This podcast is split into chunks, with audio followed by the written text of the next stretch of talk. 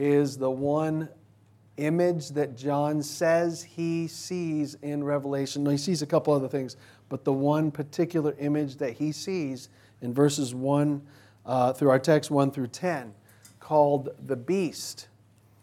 All right, so let's first now let's look at draw our attention to the scripture. Let's read the scripture, and then we will go back and uh, break down this text and the subject matter tonight. Revelation 13, verses 1 to 10. The subject is Who is the beast tonight? And I stood upon the sand of the sea and saw a beast rise up out of the sea, having seven heads and ten horns, and upon his horns ten crowns and upon his heads the names the name of blasphemy and the beast which i saw was like unto a leopard and his feet were as a, the feet of a bear and his mouth as the mouth of a lion.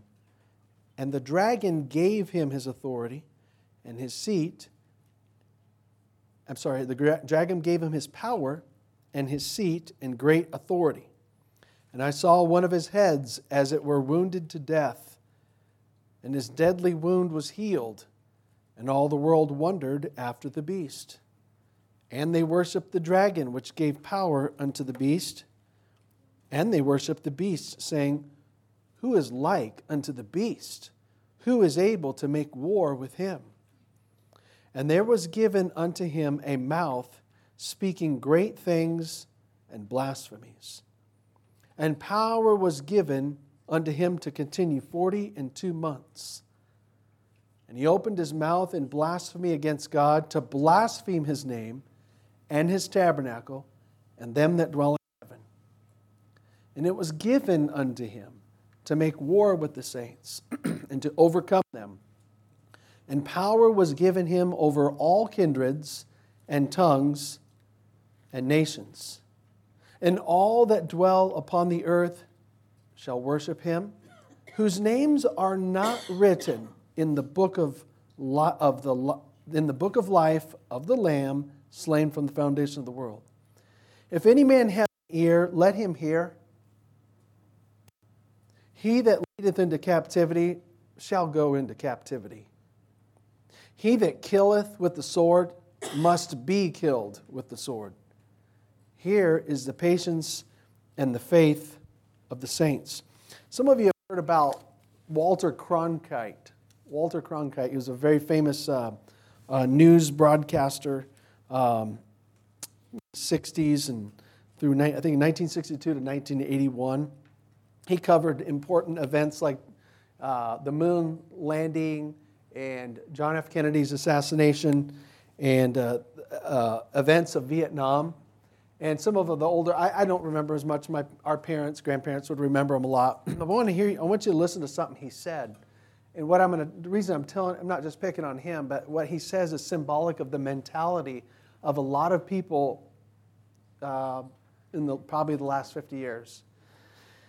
He was uh, Walter Cronkite. He may have been a, you know, maybe an admired um, news broadcaster, a news anchor, but he had kind of radical views for what we'd say a typical American. He basically would like, wanted America to become uh, run by the United Nations and have them have a military force to enforce their laws on us. He had that type of one worldism mentality, which, by the way, a lot of the American politics, especially the left wing in America, is basically ready to throw their hands up and say, let's just surrender to the international community and let them tell us what to do uh, American values are, you know, and they just want to dispose of our national uh, autonomy.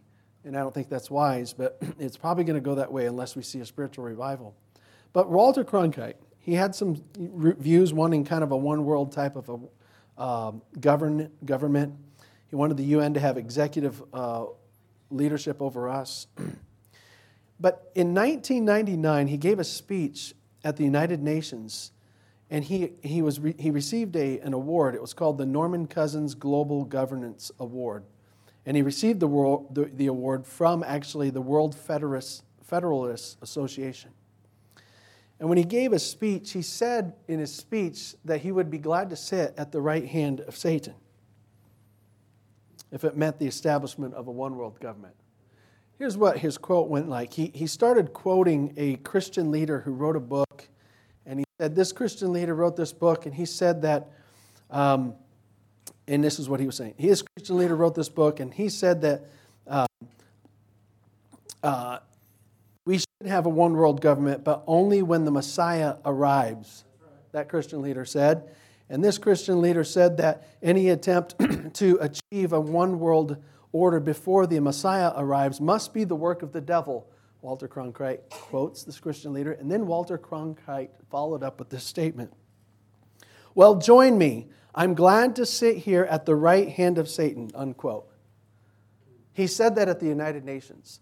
In other words, he had the mentality at this uh, it's not a full one world government, it's a kind of a representative of a government, it's the UN. Basically saying, boy, it'd be nice to have one, a one world government and a one world leader, even if he was Satan, is what he's basically saying. And there's kind of becoming that mentality right now in the world where we're becoming, le- ah, we're becoming very disgusted with world leaders. You know, people that want to throw over their government, throw over, ah, we don't like, we don't trust this, we don't trust this. And eventually, if things keep going in this trajectory, it's going to head toward finally we got a guy. When well, we had a coalition there in Europe, and but finally we got a one guy we can all get behind, and it will be this person that is symbolized here. We'll show you in a little bit. Now, quite frankly, I, I believe this. I know some of you don't, but if you think about it, God could reset everything again and not come back for another thousand years. He could because we don't know the day of the hour. The trajectory is going this way. But he could stop and reset things. They thought, the, the apostles thought Jesus was coming in their century. And then other times at other places, they thought the Lord's coming back in you know, the dark ages because of how things were. He could reset it. We don't know the day and the hour. But the way things are going, thing of a one world leader and a one world government. So let's, let's look here. This passage is about um, this beast. This beast here. Now, just a couple introductory things. What we see here in this passage is a satanic trinity. And I'm not making this up, and I'm, trying to, I'm not trying to squeeze something into the text. As we go through the next few weeks and study this, you're going to see, yeah, there's kind of like a satanic trinity. And it makes sense because anything God is, Satan tries to counterfeit. Anything good God distributes or gives to mankind, Satan tries to counterfeit. God has a true gospel, Satan has a false gospel. God has a true design for the family, Satan has a false design for the family. Um, God has a one, God has his son, the Messiah. Satan has his Messiah, whom we'll look at tonight. Just as God, the Father, the Son, and Holy Spirit, there's Satan who's anti God. There's God and anti God, Satan. And then there's Son, the Lord Jesus Christ. And then there's Antichrist. That is, there's Christ, the true, and there's Antichrist, the false, and the one who's replacing him, who is Satan's man as Jesus was God's son. This is in the text. And then later on, we'll see that just as there's God the Father, God the Son, God the Holy Spirit, the Holy Spirit is the one who moves among us. He moves among the world to get people to believe on Christ. And he doesn't glorify himself. He brings all the world to, he wants to convict and convince people to believe on Christ. So, also in this text, probably next Sunday, Lord willing, we'll learn about this false prophet who is like the anti spirit, where he kind of promotes the world, to, gets the world, he promotes Antichrist to get the world to worship this one world leader that's coming. Satan has a false trinity. So that's what we see here in the text. We see also that when we think about Antichrist, we think about beast. We're using these different terms here. It's the same type of personage here. Um, Daniel spoke about um, Antichrist. He spoke, he spoke in these terms. He was called the king of fierce countenance. This is what Daniel said. He was called uh, the one who's the prince that shall come. He's called the willful king.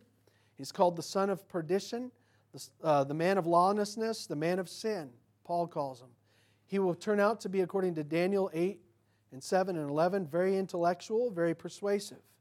He'll gain power in the world by promoting peace. Those are true ideas in Scripture. that we see in Scripture of what Antichrist is like, this future one world leader. But in recent years, 50 to 100 years, there's been modern ideas of maybe it's this guy, maybe it's that guy. And people thought, I'll give you some examples, and I'm not going to spend a lot of time on it, but there was a German leader named Kaiser Wilhelm. Thought he was the Antichrist or the beast. Benito Mussolini of Italy, Adolf Hitler of Germany, Joseph Stalin of USSR, JFK, John F. Kennedy. There's reasons for that. Henry Kissinger was uh, one of in the uh, American government. Mikhail Gorbachev of Russia, Ronald Reagan. Some have thought Barack Obama. Now, I'm not telling you I think anybody's, any of these are or were, but that's what people have thought. They thought this, this leader seems to be kind of a, uh, in a groove and really got people coalesced and everything, and maybe he's Antichrist. And I, I suppose it's okay to think that, it's okay to wonder, but I'm, I'm convinced of this tonight. I'm convinced of this tonight that in reality, I do not believe he will be officially revealed until after the rapture. Now, I believe that's the gist, one of the things that Second Thessalonians 2 shows. We, he might be living today. He could have been, he, maybe he's a baby, maybe he's a teenager, maybe he's at some university in Europe, maybe he's, we don't know. He could be alive today, but the way I understand the scripture, especially in Second Thessalonians, he's not revealed until we're taken out of the way. Then he's officially revealed. And then there's a covenant that takes place with Israel, and some official prophetic things start taking place and that, and that, many are seen in Revelation. So, anyways, there's people who have had ideas, they've been suspicious maybe it's this guy, maybe it's that guy, and you want to predict it. We're really not going to know until we're gone. And what does it matter, anyways, for us to know as far as like now and pegging them down? But on the other hand, we are to know some of these things in this text to see what he's like because we're told to we're told this bible we're told these scriptures we're told this book we're told this chapter and we're told specifically don't wait to preach this until the tribulation preach it in the church right now and i think one of the things this will do as we get into this text and these points i'll try to go through in good time is to appreciate the real messiah that we have the lord jesus christ because this is a false one what do we know about the beast? Notice just some of the language here. He rises up out of the sea. Look what it says, chapter 13, verse 1. I stood upon the sand of the sea and saw a beast rise up out of the sea. Again, visionary, vision that John has. He's, I'm standing on the shore, in this vision, I see a beast come up out of the sea, having these seven heads, ten horns, ten crowns on his horns. Now, wait a minute. It's kind of like the other one that was a dragon that he saw in heaven, seven heads seven horns, a little different, similar. So he sees this one come up out of the sea. Now in Scripture, I'll give you a little help here as we study your Bible. Some, a lot of times, especially in Daniel, the sea represents that which comes of the world. Daniel saw visions of this kingdom rise up out of the sea, and it was a crazy creature that represented uh, Babylon. Another one that rose up out of the sea, that some another creature that he saw that represented Medo Persia. The sea represents something that comes of the world. Just even try to imagine yourself being a modern uh, coastal uh, inhabitor in this day. If you lived on the coast and you go out and you're standing there looking on the coast and you see all of a sudden a, a, a ship rise, because they do rise up on the horizon because of the curvature of the earth, and it's coming your way, and it comes and it ports, in a way, that ship is symbolic of that which came from the rest of the world. And so, what John sees here is somebody who comes of the world populace. And not only that, he comes not only of the world populace, this person who's coming up out of the sea, but the sea represents that which is untamed and wild and dangerous. And that's what you see in this guy. So let's notice here, we'll go through these. I shouldn't be too complex. Some points describing who is the beast. Um, Let's let the Bible tell us. He's satanically empowered. Look at verse 1 and 2. I'm sorry if it didn't get all the way on the screen there. It says, in fact, let's just get to the end of verse 2. Look at the end of verse 2. The dragon gave him his power and his seat and great authority. The dragon gave him his power and his seat and great authority. I probably should have read the verses before it again. It does say he's seven heads. He's got a body like a leopard that's fast, but he's not entirely a leopard. He's got feet like a bear that's ferocious. He's got uh, a mouth as a lion. That's ferocious and intimidating. And there's seven heads, seven horns. Pardon me, ten horns. This, this one right here, there's one, two, three more right there, and there's a crown, there's crowns on each of these horns. Um, I'm trying not to spend a lot of time with it, but I believe that what the Antichrist, when he comes forth, he's going to represent some of the other ancient kingdoms that have been in existence that have been blasphemous type of kingdoms, like Egypt and Babylon and Greece and Medo Persia. And he's going to come himself of a coalition of, I believe, 10 nations in Europe. And I believe he, what, where he comes from is from something of, of the revived Roman Empire. Okay? So this both symbolizes an individual and also an organization. The, the beast, in this text, we can perceive him as both part of an organization and also yet an individual who's dominating that. But he's satanically empowered. This is what I want you to see. He's satanically empowered. He is, he is, a, he is a um, Satan's right hand man. Where was the dragon? Remember chapter 12, verse 3? John saw a dragon in heaven, right? I saw this seven headed dragon in heaven. And then the dragon gets cast to the earth. That means Satan has, is, has access to heaven to a certain extent. One day he's going to be finally cast to the earth. But then he sees the same seven headed thing on earth, not from heaven. So this is a real person from the earth, a real individual, but he's going to get empowered by this dragon who gets cast to the earth. He's going to get power. Hey, if somebody, you know, you've heard of this stuff. I heard this in the 80s, this hard rock music and stuff. They're like, yeah, that hard rocker sold his soul to Satan. And that's when he started having really good music. That's what they say. And I could name people and, of, of hard rockers that said they did that. I sold my soul to Satan. All of a sudden, the sales went up, you know, made a lot of money, and whatever. Satan can make people successful, he can make people powerful. He's going to make this man powerful. Look what it says the devil, the dragon, that is, at the end of verse 2, gave him his power. Look at the end of verse 2 and his seat and great authority. He gave him his power and his seat and great authority. What, so, what does that mean? Think of Satan, the dragon. He has power, he has a seat, he has great authority, and he gives it to somebody who's surrendered to it. He gives him power. You know, the Bible says of again, this is a false Messiah. Here you have Satan, a false God, anti-God giving power to antichrist. So also God the Father gave power to the Lord Jesus Christ his son. Jesus said, "All power is given unto me." And his power is given so that we'd preach the gospel. The power of Satan is given to this antichrist so that he would preach a false gospel and get people to follow a false savior. Remember what Jesus, what happened to Jesus when he went to the wilderness at the end? Somebody talk back to me. What happened to him? At the end of the 40 days in the wilderness, Seamus. Satan tempted him. Tell me one of the things Satan said that tempted him.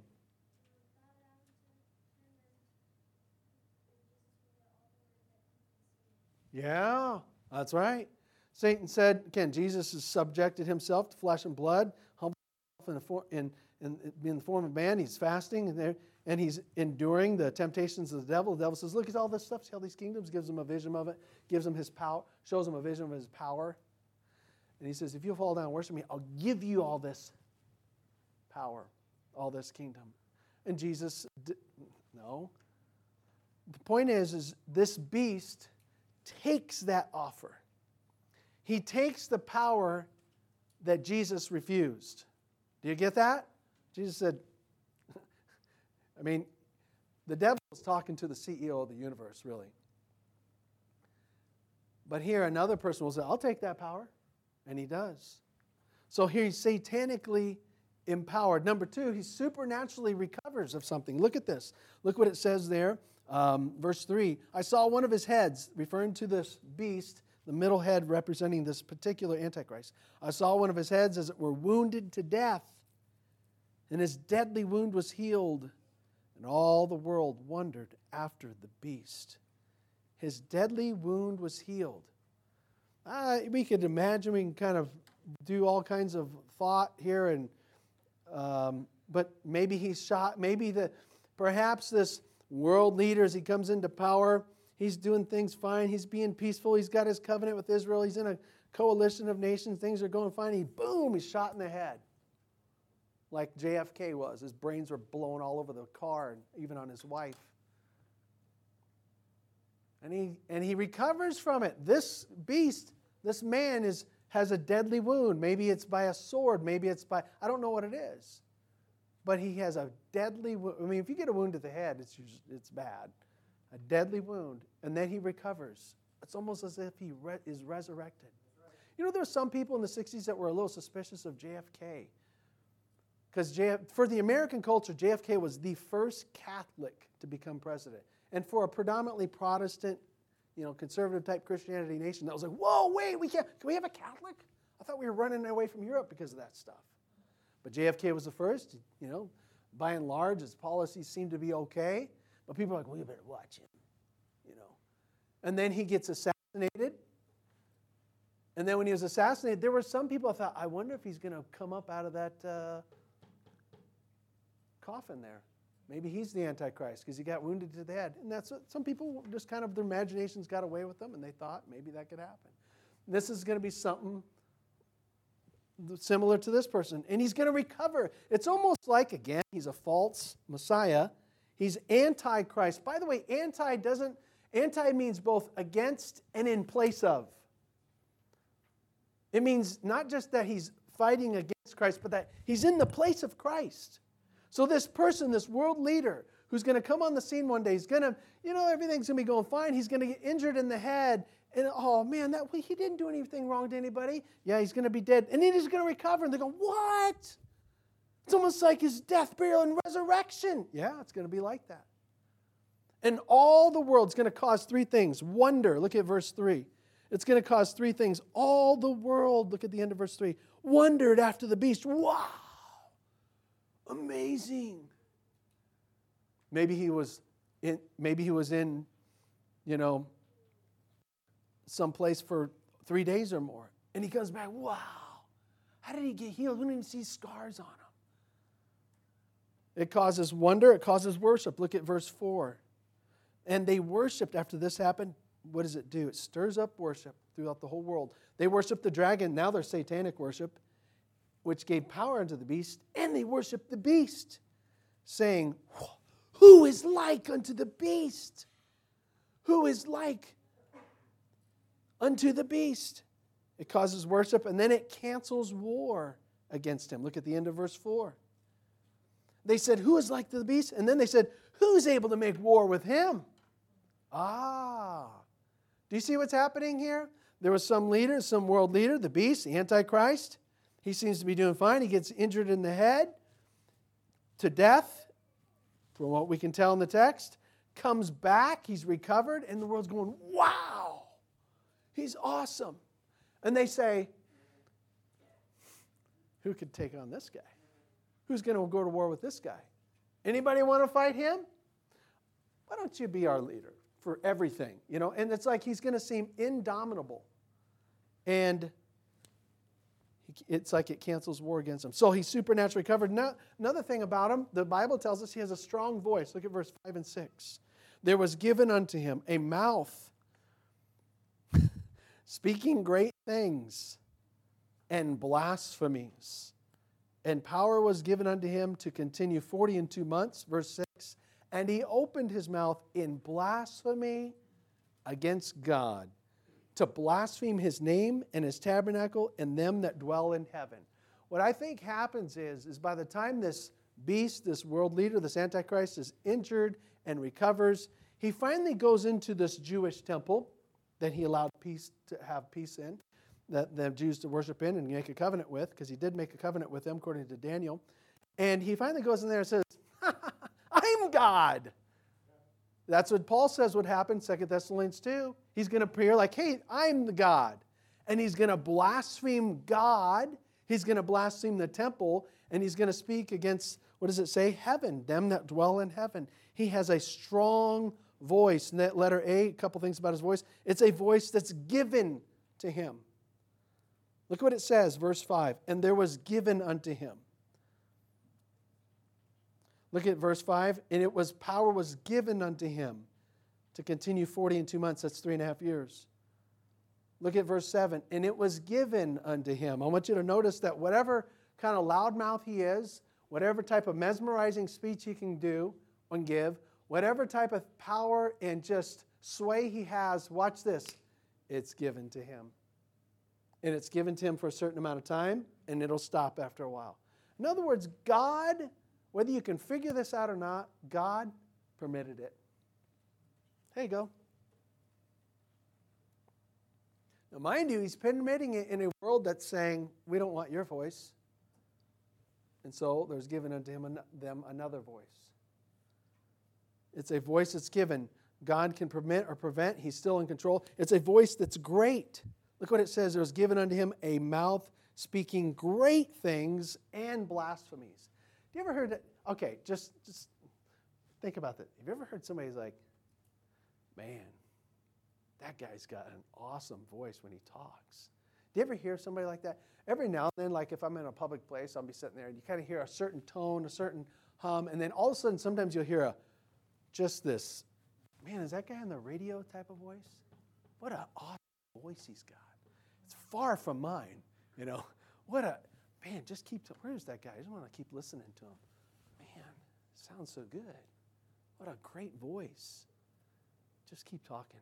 You can read the back of the label of my strawberry jelly. It sounds cool still, you know. Read the ingredients on my bubble gum. That just sounds, your voice is awesome. You know what I'm saying? Come on. There's people like that.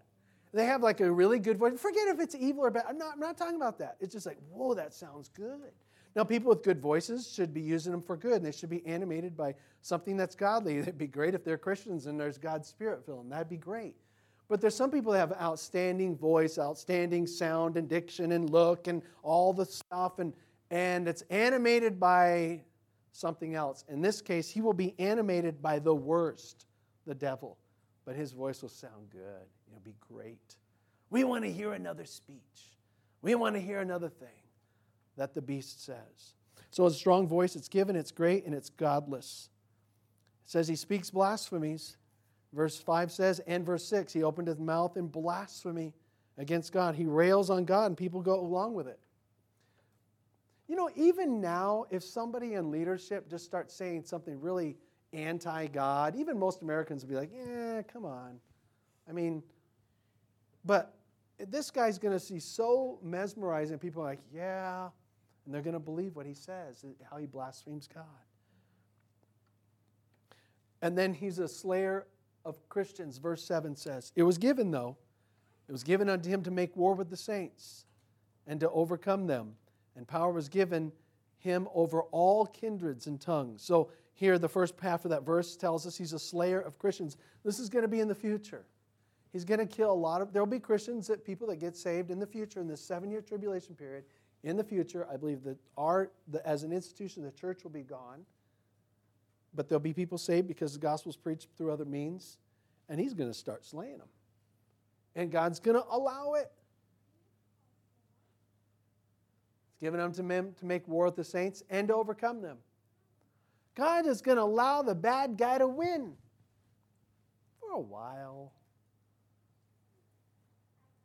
He's a slayer of Christians. Number six, he subdues the world. Look at verse, I'm sorry, number five. Look at the end of verse 7.